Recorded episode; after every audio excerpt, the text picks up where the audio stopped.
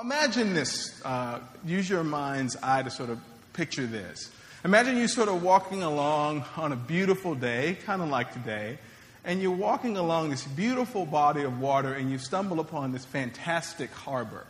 And you just sort of pan the space to take in what's there, and something magnificent catches your eye. This boat catches your eye, but it's not just any boat, it's an absolutely amazing boat take a, a, closer look at this boat and you find that this thing is just it's just pristine. You're just captivated by the paint job and the detailing. You look a little closer and you notice that all the stainless steel has been polished the mast is beautiful the sail has absolutely nothing wrong with it no tears. You know this is a magnificent boat. And you just take it in for a little while and then you go on your way. You're there at that same spot the very next day and you notice again this magnificent boat pristine. Looking as beautiful as it did yesterday, but you notice something. It seems like it's a little sunken down in the water. It's a little, you know, lower than it was yesterday. You think that's odd, but you still admire the structure. So you go and you return. You repeat that process, and every time you come back, this boat is just a little bit further down in the water until uh, after a few days, it's like all that's sticking out. It's like the mast and a little bit of the sail, still very pristine, but the boat's down in the water. And then you come back the next day and the boat's not there anymore. And you use your logic and your reasoning to deduce that, man, this, this ship has sank, right? So you come back the following day and you notice all this machinery, there's this heavy crane, and somebody has went down and got this boat out of the water and is completely lifted out of the water. And there you can see what was wrong with this magnificent structure. You get an opportunity to see the belly of this thing. You see the holes in it. You see the ways that it holes have just sort of corroded through this thing, and you, there's, no, there's no question why this ship, ship eventually sank. It looks like somebody was maintaining this boat very well, but it didn't bother to maintain it below the waterline. It was focusing on only what you can see, only what could be perceived by the senses, and the stuff that lie beneath the waterline was woefully neglected. I think the same is true in our own lives. We, we really like to focus on what people can see. We talked about being impressive last week and the need uh, for us not to do that. Jesus instructs us not to do that. Paul says, don't try to be impressive. Why? Because we get to focusing on this exterior, get to focusing on what people can see, trying to be impressive, trying to be seen, want people to ooh and ah at us. But what do we do? We neglect life beneath the waterline. I have the privilege this morning of continuing a, a, series that we've been in for the last few weeks, a series that I've simply been calling Focus. And the purpose of this series is to focus us all, as this community of faith, focus us all on a few very important things that I feel like the Lord is calling us to focus on as a community of faith. I feel like you can focus on too many things and you won't get any of those things done, but if we focus on a few very specific, strategic things, then I think we'll have a greater measure of success.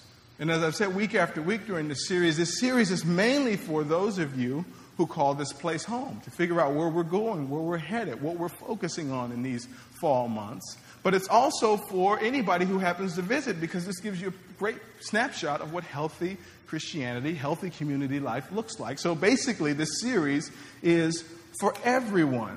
For the last few weeks, we talked about a few important things. We started with a, a, message called A Heart for the House, where we just talked about community life here and the importance of plugging into it, standing up and being counted, taking seriously your commitment to this community, this particular mission, and this vision. Jim Egley was here, a friend of mine, and he talked about growing up in community, spiritual maturity, and the need for that. Last week, we stressed the importance of having the good attitude the attitude of Christ. And if you notice, we've sort of started big community talking about our community life, and we've just been narrowing our focus and zeroing in on the individual's life, calling us all to responsibility to care for our own hearts, to be to cultivate our own lives, particularly our life in community and our life with Jesus.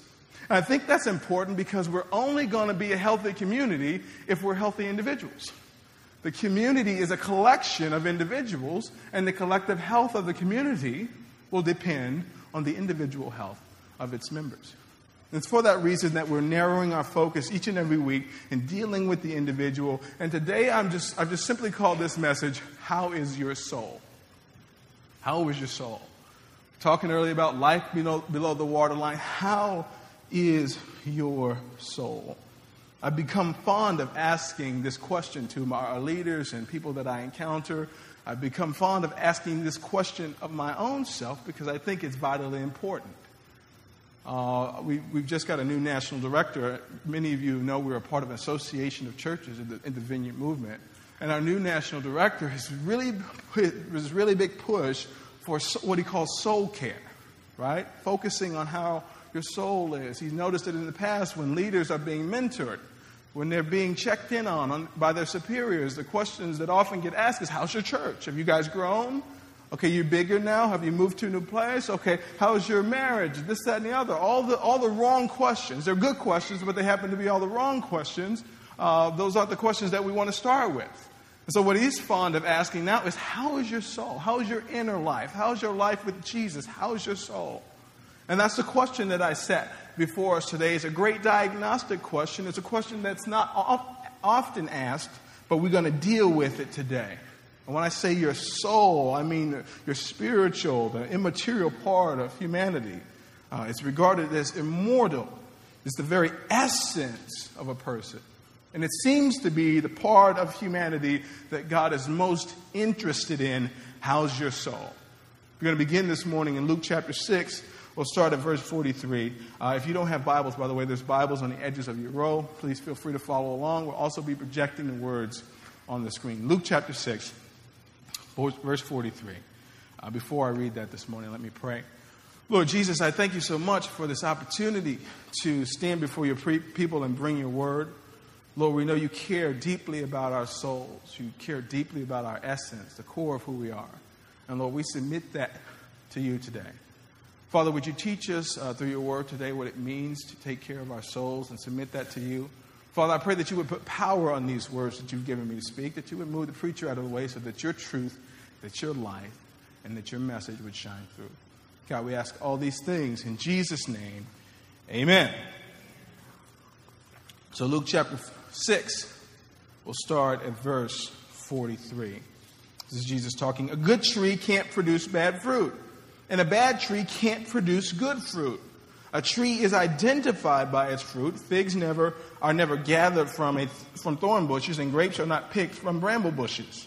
A good person produces good things from the treasury, I love that word, from the treasury of a good heart, and an evil person produces evil things from the treasury of an evil heart. What you say flows from what is in your heart. I'll read that last verse again. A good person produces good things from the treasury of a good heart, and an evil person produces evil things from the treasury of an evil heart. What you say flows from what is in your heart. And this is a perfect illustration that reminds us that fruit is always true to character. In other words, the things that are growing on the exterior are always true to what's going on at the very core and at the very essence of something. Sometimes we forget this as we can fool some people into thinking that we're something other than we are because we can really work hard on trying to polish the exterior and work this all, work all sorts of stuff to try to fool people and to come off as something other than we are. But Jesus reminds us that the, the fruit is always true to character. Apple trees produce apples. Now, unless you want to go through the trouble of taping an orange onto an apple tree, you can fool some people for a while, but apples grow on apple trees. Oranges grow on orange trees. A good person produces good fruit. No, it's not talking about perfection, but we're talking about consistently uh, uh, producing something good and that glorifies God. And I love this uh, imagery of a treasury of the heart says the treasury of the heart. It's like I get this picture of this vault, this spacious room where stuff is stored out and dispensed from this. And this is the word picture that we get from the treasury of the heart. Good stuff comes out if you're a good person. But guess what? From that same treasury, a storeroom of your heart, evil things will come out as well. So the very essence, the very core of who you are will produce things that we will see on the exterior. And last week we focused on attitude. And We talked about having the attitude of Christ. And I heard somebody say recently that your attitude is your thought life lived out.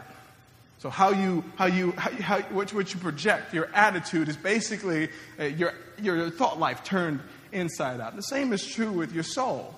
how we see, what we see on the exterior when you've not taken the, the opportunity to try to mask things, right? When you lose the ability to try to uh, overcompensate or to, to fool people, right? What we see on the exterior is generally a perfect picture of the condition of your soul, and the Bible leans into us as it relates to our souls. It causes us to do business with this thing we call our soul and to prepare it to be like Jesus wants it to be.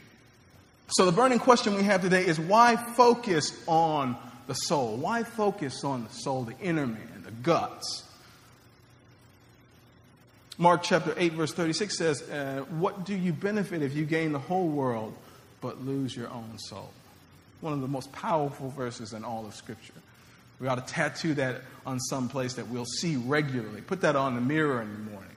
What does it profit a person to gain the whole world and lose their soul? And what is that saying? Listen, listen, there's nothing in the world worth your soul, including the entire world. There's nothing more valuable than your soul.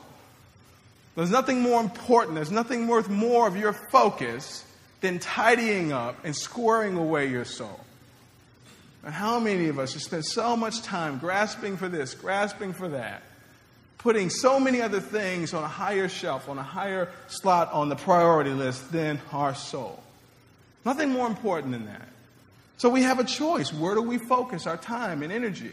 Where do we focus our time and energy? We have two choices. We can focus on our interior life or our soul, or we can focus on our exterior life and this is kind of a trick that the enemy uses. He wants to get us focusing on what seems easier. Right? He says, listen, just focus on the exterior. Listen, polish that thing up and nobody will ever know. Right?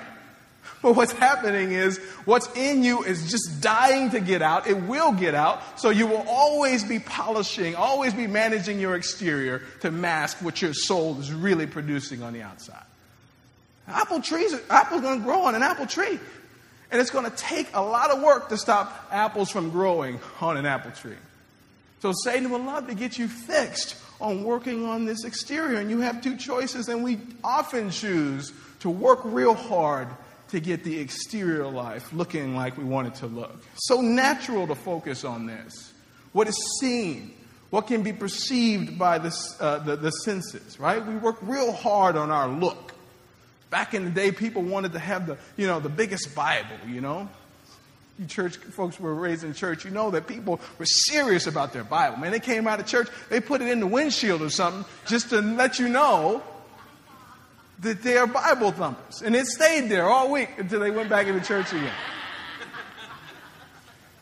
Bible, not just the Bible, but you had the cover with the cross. You know, you had the, the older ladies had the Jesus, you know, brooch and you had the ichthus on the car. Everybody know, listen, I'm, I'm, I'm looking the part. You grew up in church like me, listen, you wanted to look the part. You were dressed well, man. You, you, you, were dressed well, and people were checking out who was dressed well. And it seemed almost to be sort of a measure of holiness.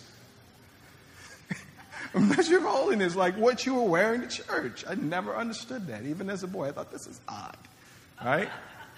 But the look is so important.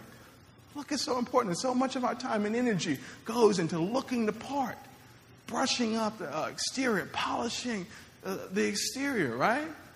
And then you work so hard on the language. You've got to have the Christian language down. I mean, you don't want your speech to betray you here. And it's just so odd that so many people work real hard to sound like a Christian. And how many of you know when you're trying real hard, well, it betrays you, right? You ever try to talk to somebody just in plain English and they want to talk to you uh, in Christianese? Ask him a simple, simple question and, and they're giving you these like canned answers. Well, he, he's able, brother. He's able. I'm like, great. I asked you what time it was. Oh, I'm blessed and highly favored. Great. Can, can I have a Dorito, please? But I'm saying the language, we work so hard to get this language down pat. We're talking like King James English, and it comes off as what? What does it come off as? Phoniness. And it's really shameful is people who aren't church can't relate to that at all. They already think we're crazy. Right? And I mean, you have to be a little bit crazy to really be a real Christian, I think. But I mean, it's just weird sometimes. And you know, my goal in life is to not be any weirder than Jesus was. Jesus was revolutionary. He was out there, but I didn't find him to be a weird dude. And I don't want to be a weird Christian, but sometimes all this trying to look the part, all this working on the exterior, it just is phony. It's weird. It's odd. It's not attractive. Also, polishing the exterior, we just fill our schedule, just this life of activity. This life of doing stuff. What did happen at the church today? Let me get down there. Oh, let me go to this conference. Well, let me do this. Listen, that stuff is fine. Listen, I would that you fill yourself with, uh, up with as much kingdom as you can get, with as much word and fellowship as you can get. But sometimes we mistake this busy exterior for an actual committed spiritual life with Jesus. Sometimes when I ask people, how is their soul, how's their life with Jesus, they want to rattle off the conferences that they've been to. They want to rattle off all the activities, all the stuff that they fill their calendar with. I got to slow them down and say, no, no, no, no, no, no, no. How is your soul? How is your interior? How's your life with Jesus? Have you talked to him lately? Have you communed with Him lately? Have you got somewhere and be quiet and you quieted your soul so that God can speak to you and you can speak? How's your soul? I'm interested in your activities. Not interested in the busyness of your life. I'm not wanting you to confuse that with healthy, Christ centered spirituality. Often we choose to focus on the exterior.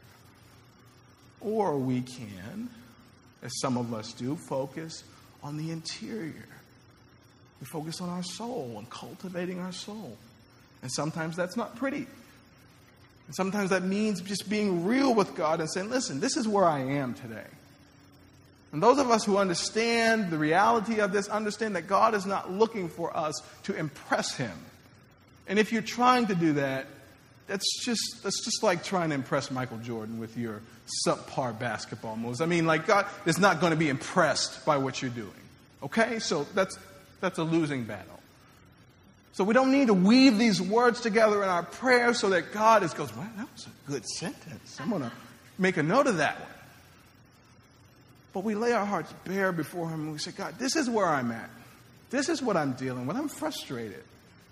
In fact, God, I'm a little frustrated with you. Can you help me understand this? And lay my soul bare. And you say, God, whatever you got for me, that's what I want. Whatever you got. If it's a critique, if it's a rebuke, if it's in whatever you got, Lord, I, I just want to meet with you.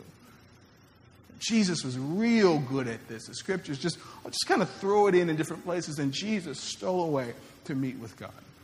And Jesus went out to the mountain to pray, always cultivating his soul, always staying connected having that richness uh, to his faith and satisfaction. What's the secret then?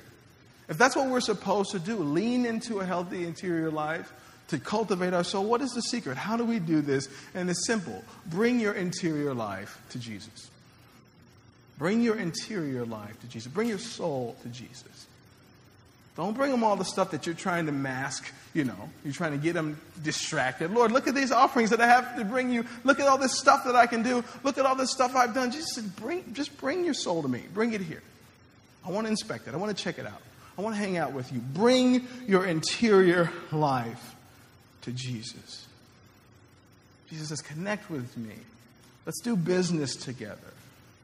I'm always trying to figure out, especially for people who solicit my help, for people who are wondering how to connect with Jesus. What are you connected to? What are you connected to? What are you connected to? Let's look at John 15. Fantastic passage of scripture here. John 15. This is Jesus talking. I'll start at verse 1. I'll give you a second to get it. John 15, I'll start at 1. Jesus says this I am the true grapevine, and my Father is the gardener. He cuts off every branch of mine that doesn't produce fruit, and he prunes the branches that do bear fruit so they will produce even more fruit. You have already been pruned and purified by the message I have given you. Remain in me, and I remain in you. For a branch cannot produce fruit if it is severed from the vine, and you cannot be fruitful unless you remain in me. Yes, I am the vine, you are the branches. Those who remain in me and I in them will produce much fruit, for apart from me you can do nothing. Anyone who does not remain in me is thrown away like a useless branch and withers. Such branches are gathered into a pile to be burned. But if you remain in me and my words remain in you, you may ask for anything you want, and it will be granted. When you produce much fruit, you are my true disciples. This brings great glory to my Father. So this is a mouthful here.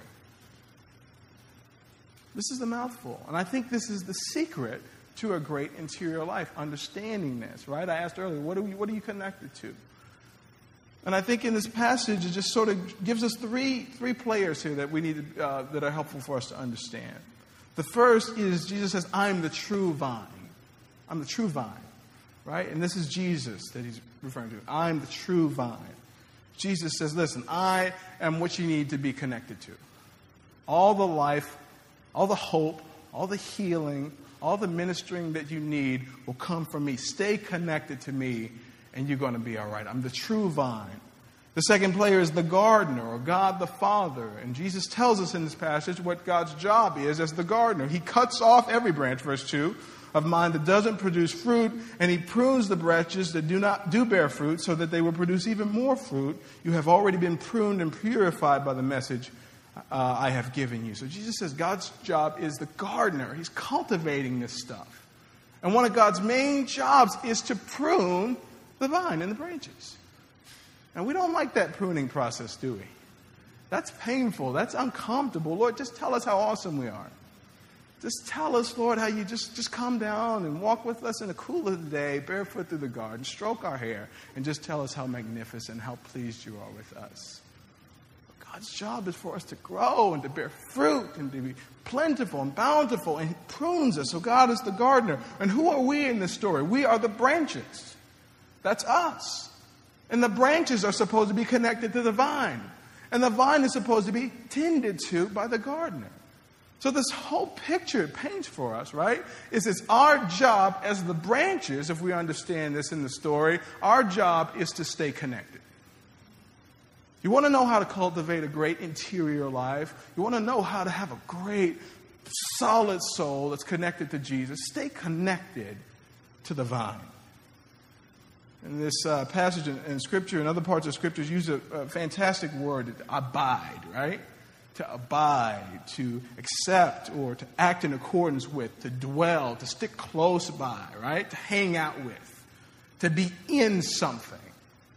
I love what Warren Wiersbe says in his um, commentary. He says, As branches, we have the privilege of sharing his life and the responsibility of abiding.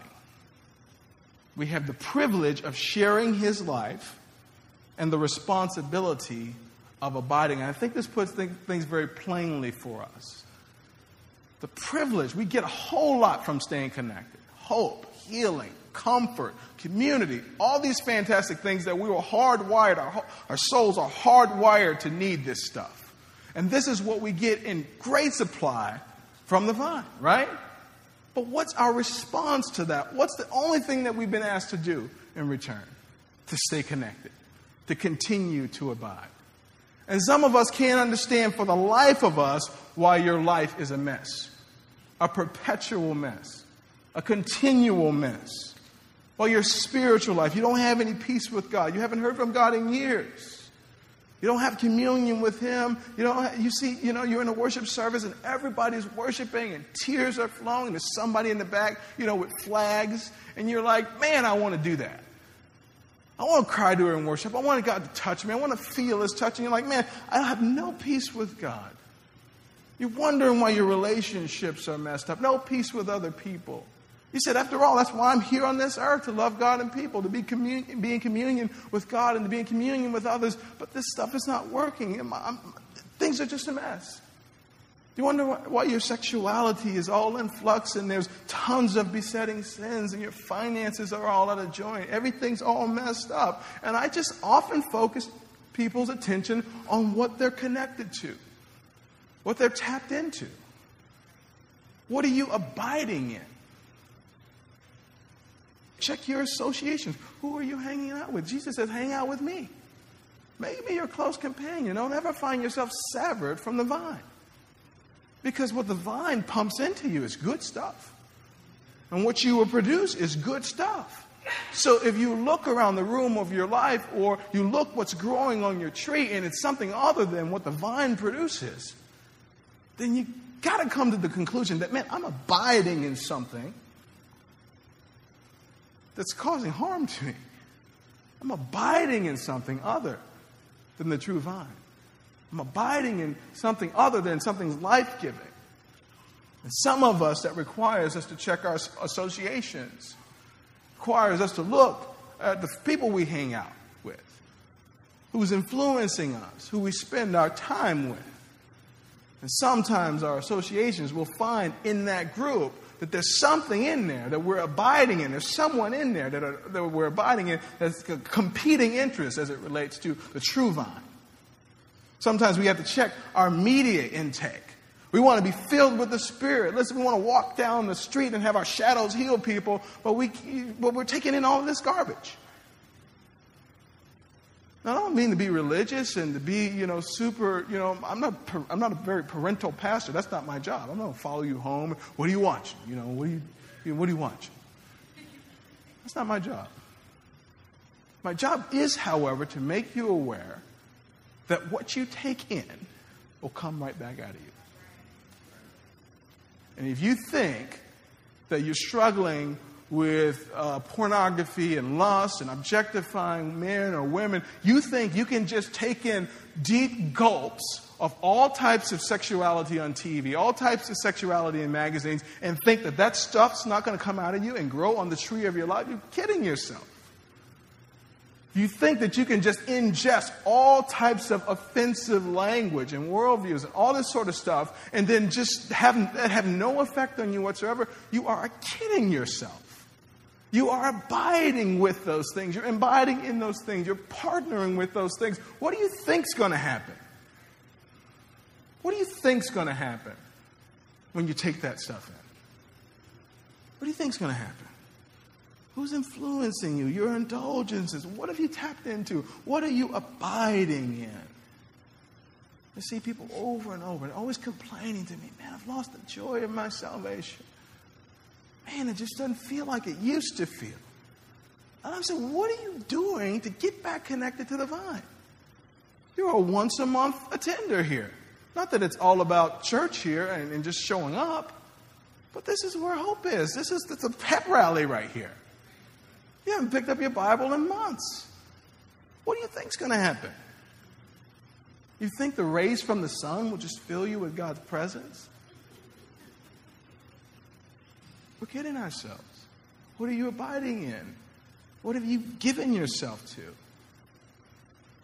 Typically, that's what we'll find growing on the trees of our life. And Jesus says, Your job as the branch is to stay connected. You want to have a rich, vital relationship with Jesus, a life giving relationship with Jesus. You want to bear wonderful fruit. Stay connected to the vine. That's the only way it happens. You can shuck and jive and try to play the part, but that only works so long, doesn't it? I mean, that's tiring. It's fatiguing to pretend to be a Christian. I tell people the only thing harder than being a real Christian is being a fake one.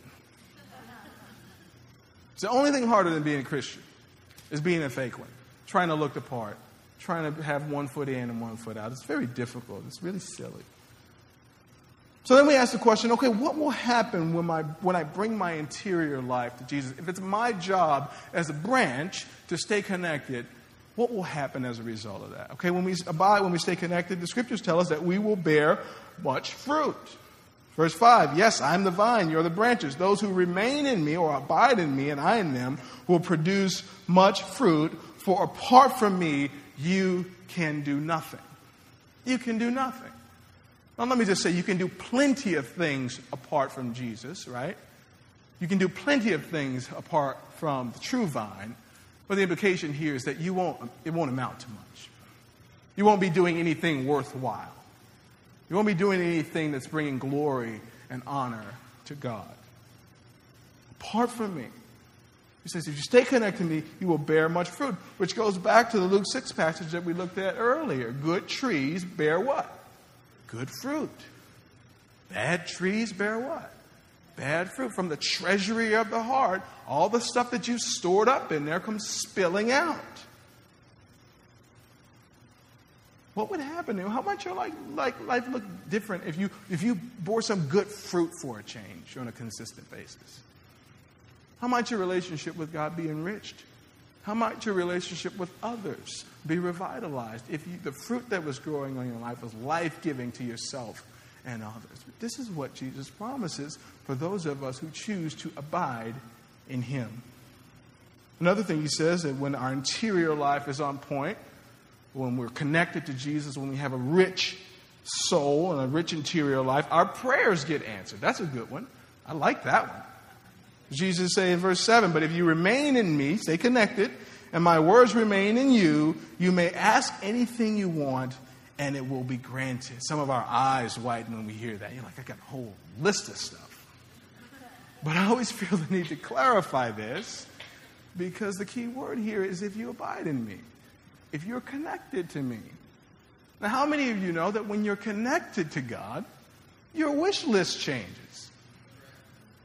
I'll say that again, I'll get a little closer.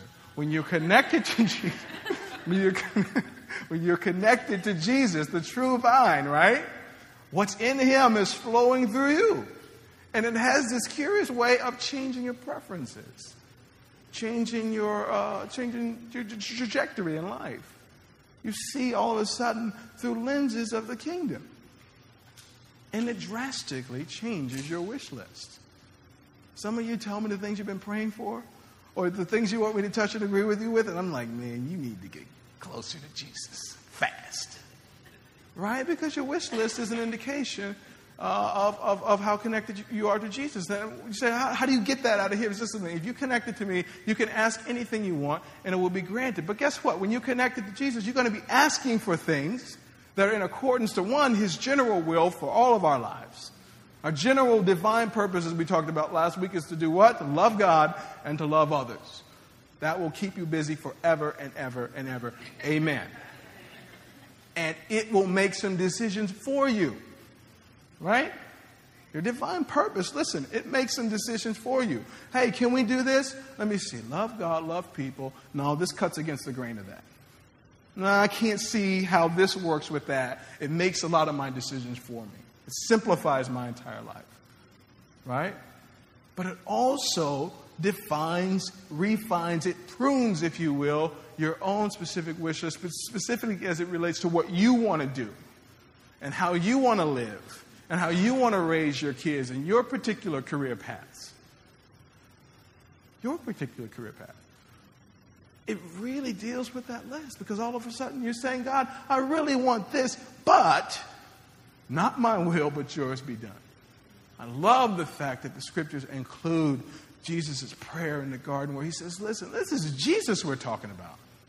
Jesus wasn't confused about why he came here. He wasn't confused about his purpose and the salvation and the hope that he would bring when he fulfilled the prophecies and did what he came here to do. He wasn't confused about that at all.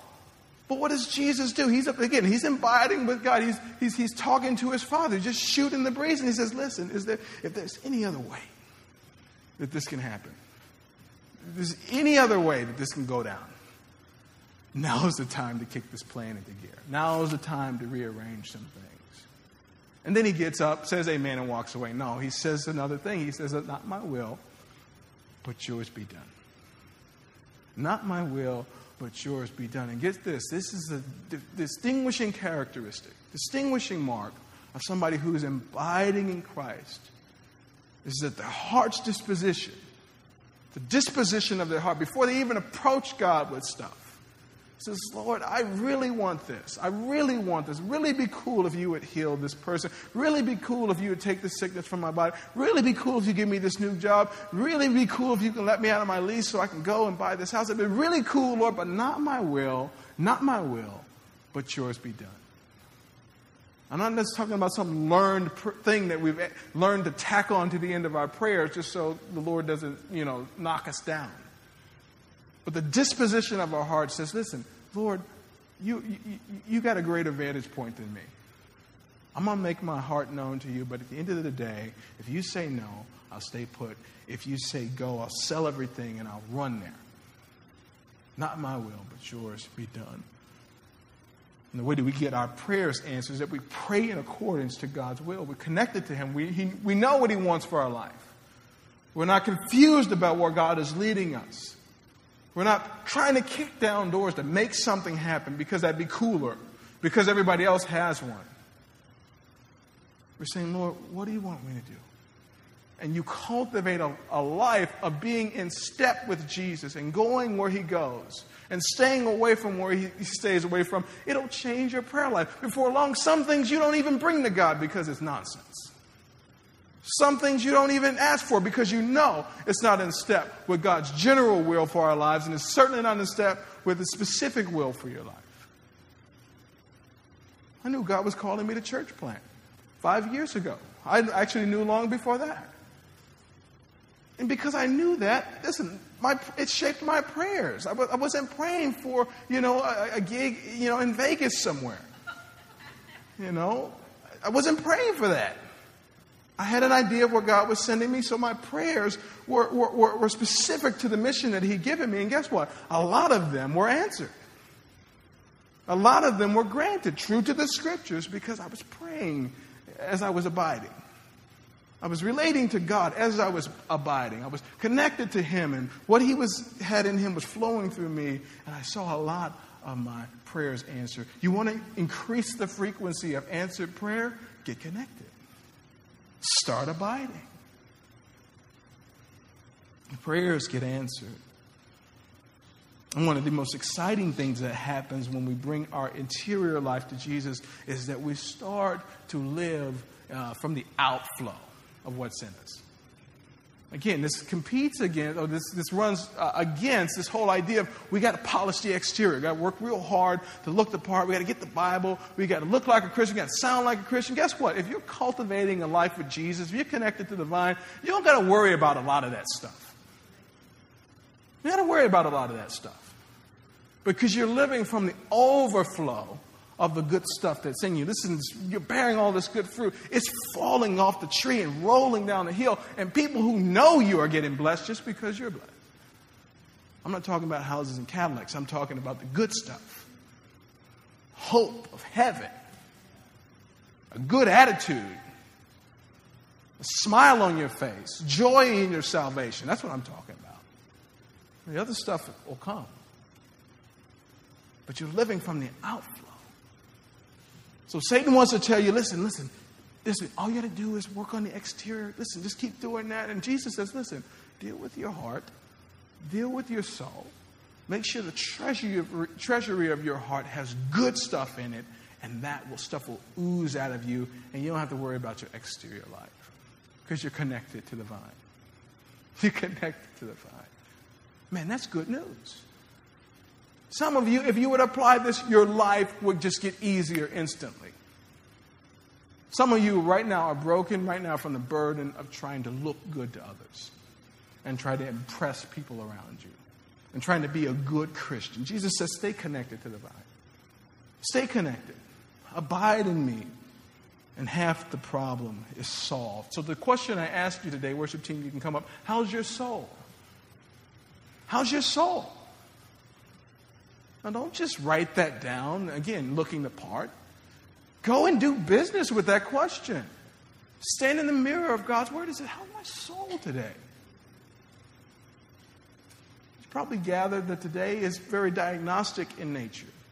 We're going to get part two of this in a couple weeks. Next week is child dedications, but we're going to talk about some very strategic, specific things that we can do to cultivate a rich soul. But today I want you to focus. I want you to do an assessment today. We're trying to diagnose the thing. Try to figure out how is my soul? Am I focusing on just the stuff above the waterline? The stuff that can be perceived by the senses. How's my soul? How's life below the waterline? What am I connected to? What am I abiding in? What fruit is growing on the life of my tree? And I say this all the time, sometimes jokingly, but I say sometimes that's a difficult question to ask, ask and answer for that matter. So I encourage people listen, ask your spouse, ask your friends, ask somebody in your small group. Usually they're eager to tell you. Say to your spouse when you get home, hey, can you just can you just level with me? I'm not looking to be patted on the back. I'm not looking to be, you know, stroked here. Just tell me what what, what fruit's growing on, on the life uh, on, on, on, the, on the tree of my uh, tree of my life. What, what fruit what fruit do you see? What fruit do you see? Now don't lash back or don't try to defend yourself. That kind of defeats the purpose of the exercise. Just sit there and listen. And if you're on the other side of this exercise, this is not an opportunity to slip in something that you want to get done, you know. This is an opportunity to reflect to your friend, to respect, reflect to your spouse, reflect to the person that you're discipling what you see growing on the tree of their life. How's your soul today? And my prayer is that as we worship today, as we worship, as we sing these prayers that have been set to music, that the Lord would just, again, just increase the intensity of the light that He's shining on the corners of your heart. Those places where you've got good at ignoring. Those places where you don't want to look in, those rooms you don't want to look in. I just pray that God would shine the light of His truth and not bring any condemnation, but to bring a healthy challenge and bring encouragement to deal with that stuff today. We want healthy souls, healthy interior lives with Jesus, and I know that that will produce a healthy community in this church. Let me pray. Lord Jesus, thank you so much for your word. Thank you so much for your truth. Thank you so much, Lord, that for the mirror that you put in front of us that shows us uh, the real us, who we really are. Lord, I just pray that by your Spirit today, you reveal any places, any corners of our lives, Lord, that we've left unattended. God, would you reveal places where we're trying desperately to be impressive and neglecting the very thing that matters most? Father, would you reveal that to us by your Spirit? God, would you prepare our hearts to do business with you today? To forsake any and everything that runs counter to your to, to, to the purpose that you placed in our hearts. Fellowship with us today as we worship you. We ask these things in Jesus' name. Amen.